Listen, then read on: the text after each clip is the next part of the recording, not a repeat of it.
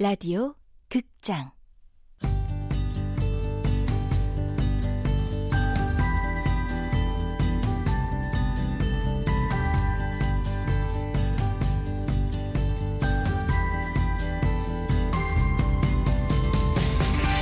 서른의 반격.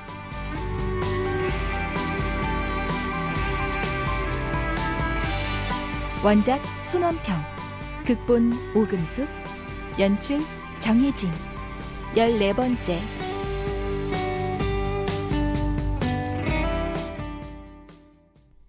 다비는 다시 맥주 한 잔을 주문하고는 폭풍처럼 자기 변명을 늘어놓는다.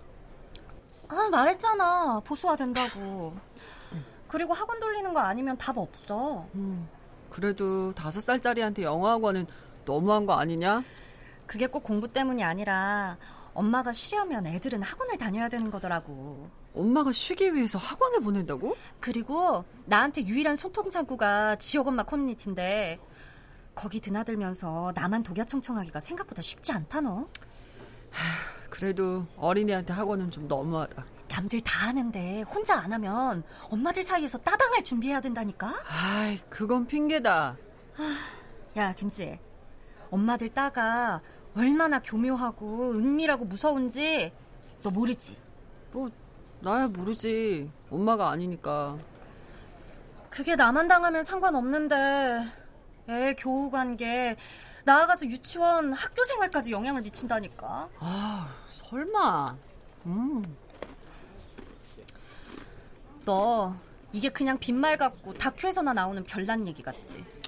아, 우리나라 진짜 미쳤다. 미쳤어. 어. 근데 그냥 그 안에서 직접 하루하루 겪으면 그렇게 드라마틱한 일도 아니야. 아니 사실 난 아직 모르는 세계잖아. 별로 알고 싶지도 않지만. 근데 나라고 막상 닥치면 안 그런다는 법도 없긴 해. 그렇다니까. 아니 그래도 워킹 홀리데이까지 갔다 온 애가 자기 아이 영어 정도는 맞아. 1400 들여서 워홀 갔어. 왜? 영어 때문에. 근데 있잖아. 영유 다니는 동네 꼬맹이들 앞에서 말 한마디가 안 나오더라. 뭐? 와, 참. 야, 그야말로 진짜 우픈 얘기다. 내가 우리 애한테만큼은 진짜 적어도 영어 때문에 고생시키고 싶진 않아. 내가 해줄 수 있는 게 뭐가 있겠냐? 그래서 영어 유치원을 보낸다? 다섯 살짜리를? 아, 너는 너만 생각할 시간 많아서 좋겠다. 좋겠다라는 말은 함부로 하는 게 아니야. 너는 애도 있고, 집도 있고, 돈 벌어주는 남편도 있잖아. 나만 생각하는 시간이 얼마나 고통스러운지, 그래서 더 외롭고 무서운지 알기나 해. 친구 사이에 공통 화제의 간극이 생기고 그게 점점 멀어지면 결국 평행선이 된다. 아, 언젠가는 다빈이랑도 그렇게 되겠구나. 그 시간이 천천히, 천천히 왔으면. 어, 나 이제 진짜 가야겠다. 어? 아, 참. 이 말 안 하려고 했는데 돌아왔다더라, 현호.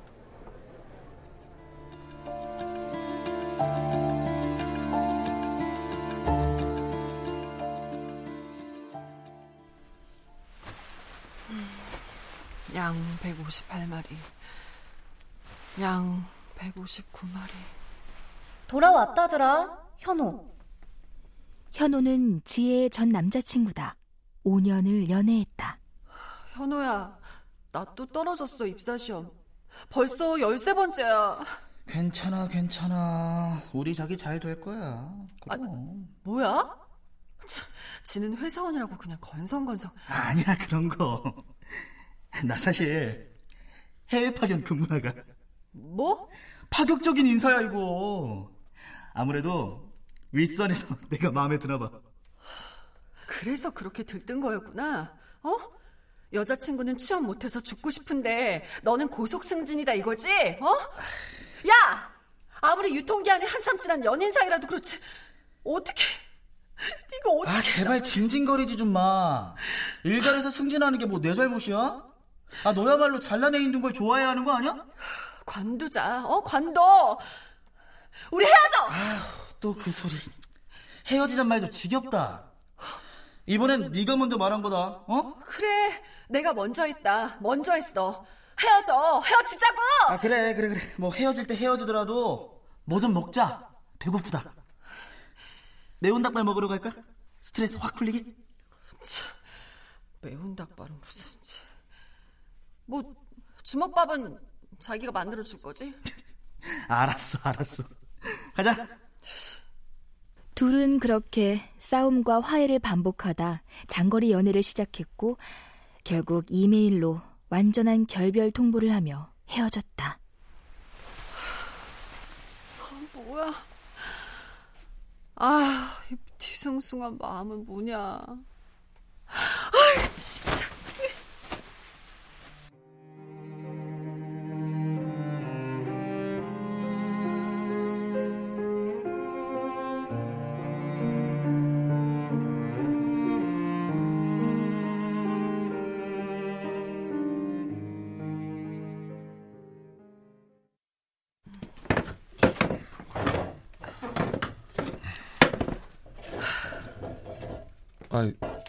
왜 이렇게 힘이 없어, 지혜 씨?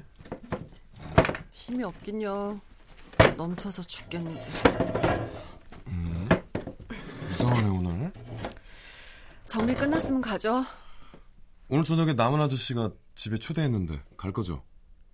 뭐, 네. 뭐, 네, 는 무슨 뜻이에요? 아니, 규옥 씨도 혀차면서 고개 끄덕이잖아요. 같은 뜻이에요. 썩 내키지는 않지만, 뭐, 가겠다는 의미. 무슨 일 있죠? 아, 없다고요, 없어요! 아, 깜짝이야. 아, 잘못했어요. 저기, 내가 맛있는 믹스커피 대접하겠습니다. 예. 가, 가시죠, 지혜 씨. 네. 당신의 적수가 나타났으니까 긴장하라고요. 참. 나 혼자 드라마를 찍는구나, 찍어. 어?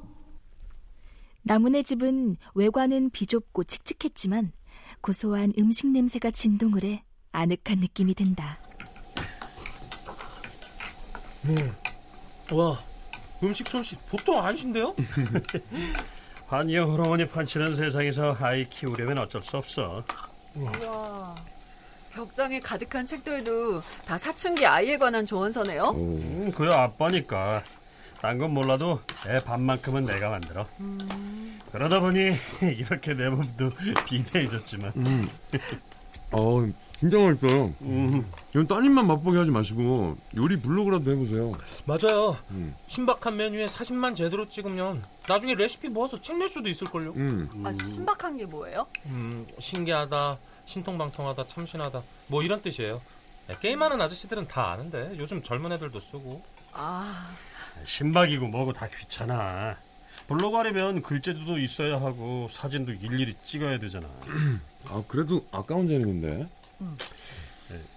솔직히 말하면 뭐가 있긴 한데 아이, 그게 좀 밝히 껄쩍지근한 거라서 뭔데요? 뭔데요? 뭔데요?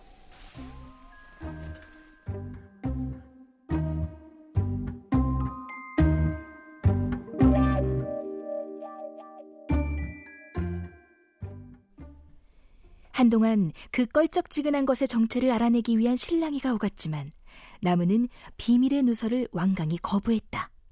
모두가 그것에 대해 잊어버리고 적당히 취했을 즈음 저기 아직도 궁금해? 궁금하냐고 뜬금없이 뭐가 궁금해요? 아, 그 뭔가 하고 계시다는 거요?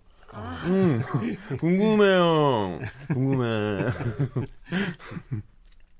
왜 저래? 치, 술 먹으니까 귀여운 짓도 하네? 나무는 세 사람을 컴퓨터 앞으로 데려간다. 뭐 저 너무 나쁘게 보진 말고 네. 이것도 하나의 직업 생활이니까 아, 그럼요.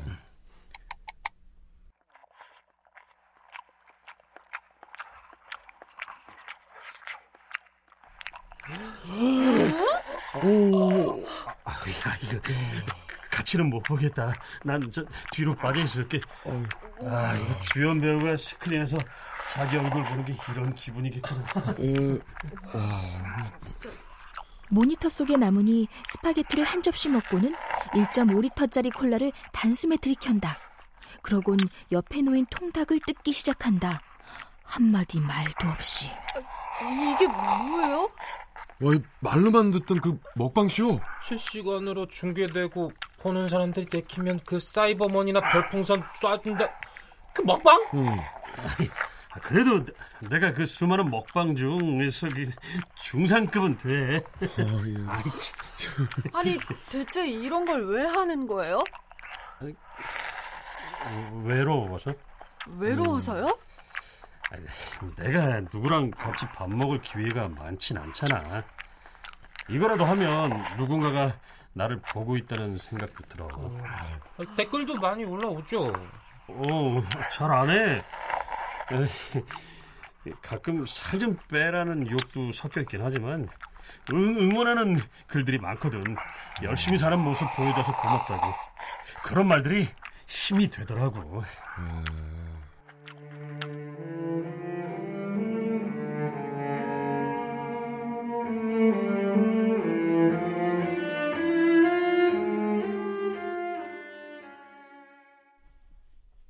나무는 그 중에서 가장 인기가 있던 편을 보여주겠다며 한참 폴더를 뒤졌다.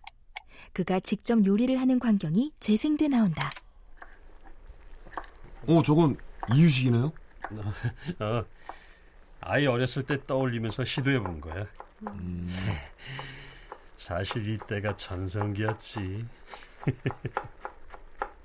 화면 속 나무는 머리에 아기용 모자까지 쓰고 리본을 달고 뺨은 발갛게 칠한 채 대용량의 이유식을 먹고 먹고 또 먹었다.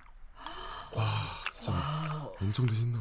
아, 어떡해. 아, 이건 진짜 못 봐주겠다. 야, 아기 아빠라고 하면 사람들이 좀 불쌍해 하거든.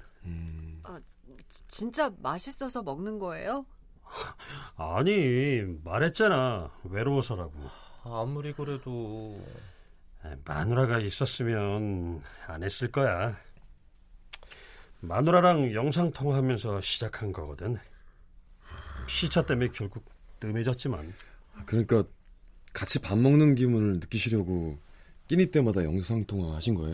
어, 근데 시간이 지나니까 마누라가 시큰둥 하더라고.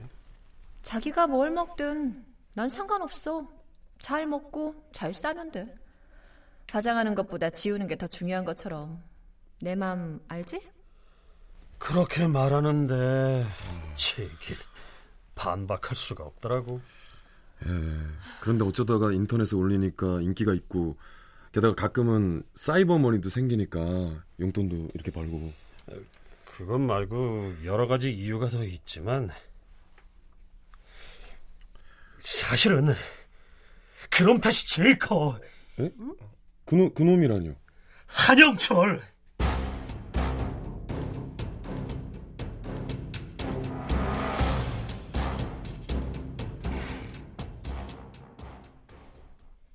집에 돌아온 규옥은 한영철의 홈페이지에 들어갔다. 자신이 잘났다는 걸 과시하는 이력과 수많은 행적들, 그리고 소탈한 서민인 채 하는 사진들이 즐비하다. 남의 노고를 가로채고도 온갖 특권 다 누리고 있단 말이지 음. 요리를 했었어. 종목은 떡볶이. 난 장맛을 만드느라 꼬박 1년을 떡하고 고추장만 먹었어. 드디어 내가 만족할 만한 그 맛을 완성했지. 그런데 어느 날 어떤 남자가 찾아오더군. 저 남문주 씨, 저랑 동업해볼 생각 없으세요? 제가 가게를 가지고 있거든요. 그래서 동업을 했고 초반엔 재미가 좋았어. 돈도 많이 벌었겠네요. 실컷 만져봤지. 아니, 근데 그 남자가 장맛을 쏙 빼가서는 다른 데다 차인을 냈다는 거예요? 응. 그 남자가 누군 줄 알아? 바로 국회의원 한영철이야. 한영철이면 요식업계의 전설이잖아요.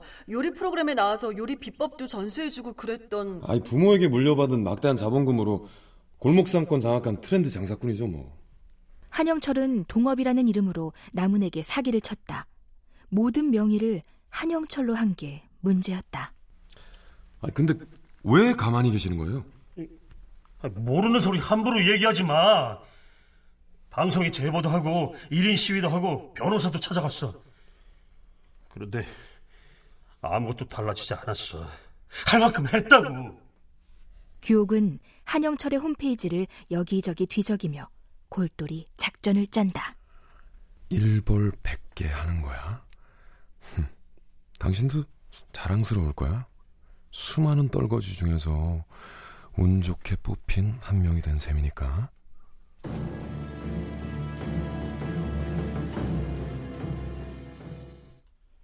지혜는 나문이 먹방을 올린 카페에 가입해 다채롭고 황폐하기 그지없는 먹방 영상들을 둘러본다. 응? 교복 입은 학생도 있네. 오, 채식주의자까지. 어, 어, 아스파라거스랑 바나나만 먹네. 와,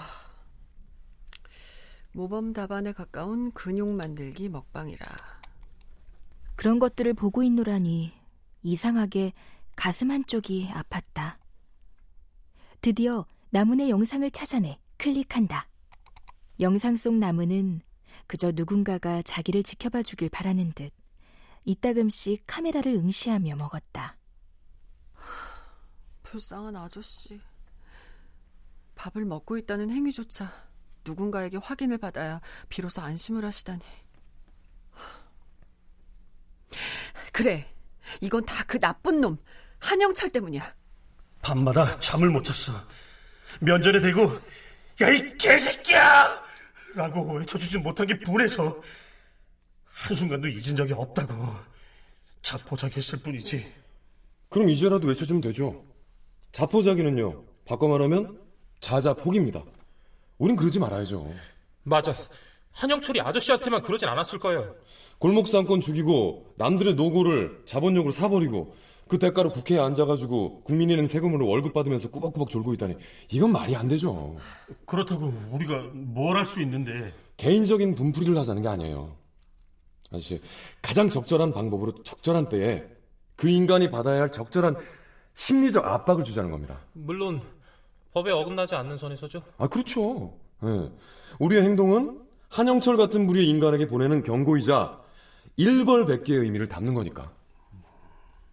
그런 얘기를 떠올리며 나문의 영상을 보고 있자니 자기도 모르게 눈물이 난다. 아니야. 이건 슬퍼해야 하는 일이 아니라 분노해야 할 일이야. 문득 원주에 있는 부모님의 얼굴이 떠오른다. 엄마 아빠는 외로울 때 뭘 하실까?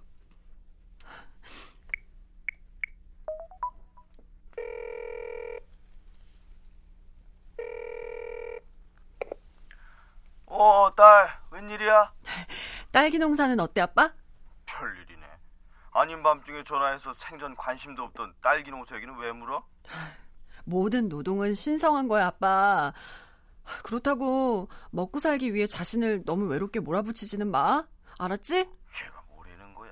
너 혹시 술 먹었냐? 아, 참 아빠는 그게 아니라 우리 인간은 말이야. 아빠를 상대로 인간이 얼마나 고독한 존재인지를 설명했다. 내내 말이 없이 듣기만 하던 아빠는 끝내. 아유, 됐고. 정직원은 언제 되는데? 결혼은 안 할 거야?